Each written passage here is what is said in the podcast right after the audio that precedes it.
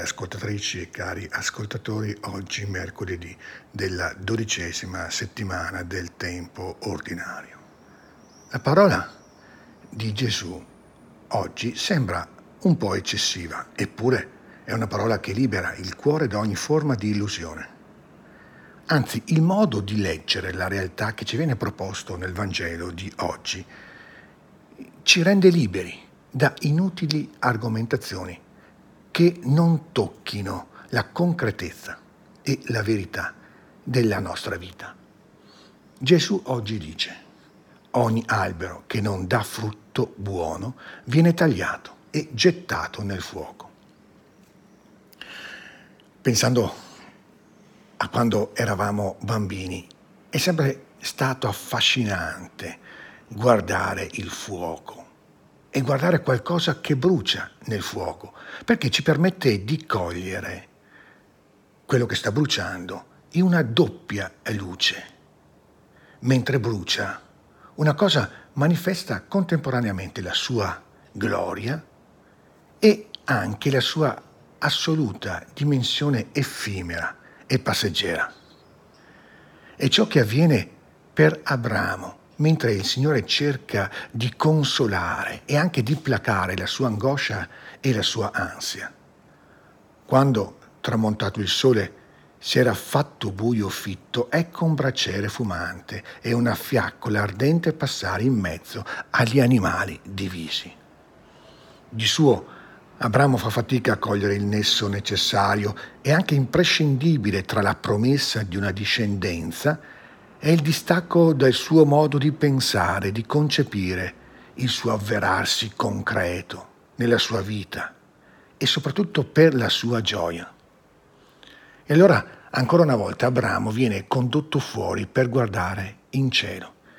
In questo modo l'Altissimo prende Abramo per mano, come si fa con un bambino che ha voglia di crescere e di imparare. Al cospetto della volta celeste, il Signore insegna ad Abramo a contestualizzarsi, chiedendogli di guardare fuori fino a spingere lo sguardo oltre le stelle. Abramo può finalmente rientrare in se stesso. Soltanto lo scenario dell'infinito permette di soppesare in modo autentico il desiderio di Abramo.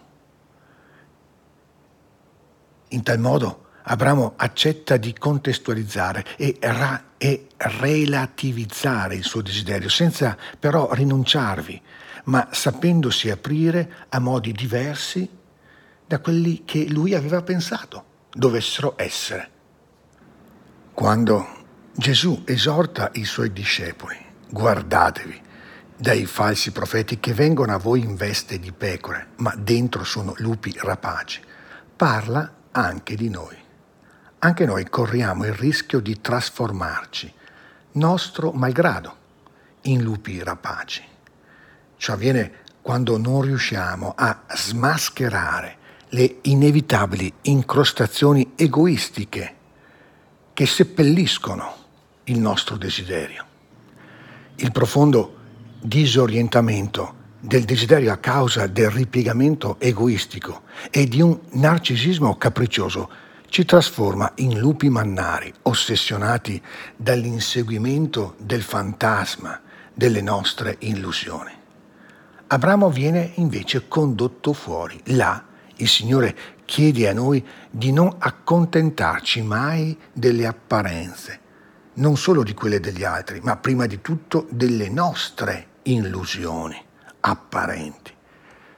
Il misterioso sonno che vince la resistenza di Abramo. È lo stesso Tardemà, cui si lascia andare anche Adamo nel momento della creazione, quella di Eva. È come se l'Altissimo avesse bisogno di addormentarci per poterci operare come fra un bravo chirurgo, senza farci troppo male, si possono aprire nuovi orizzonti per salvarci dal pericolo di attardarci invece sui nostri progetti, capaci soltanto di toglierci il sonno e la speranza. Se non lo facciamo noi verrà tagliato dalla nostra stessa disperazione tutto ciò che impedisce di dare e portare pienamente frutto. Buona giornata e ogni bene nel Signore.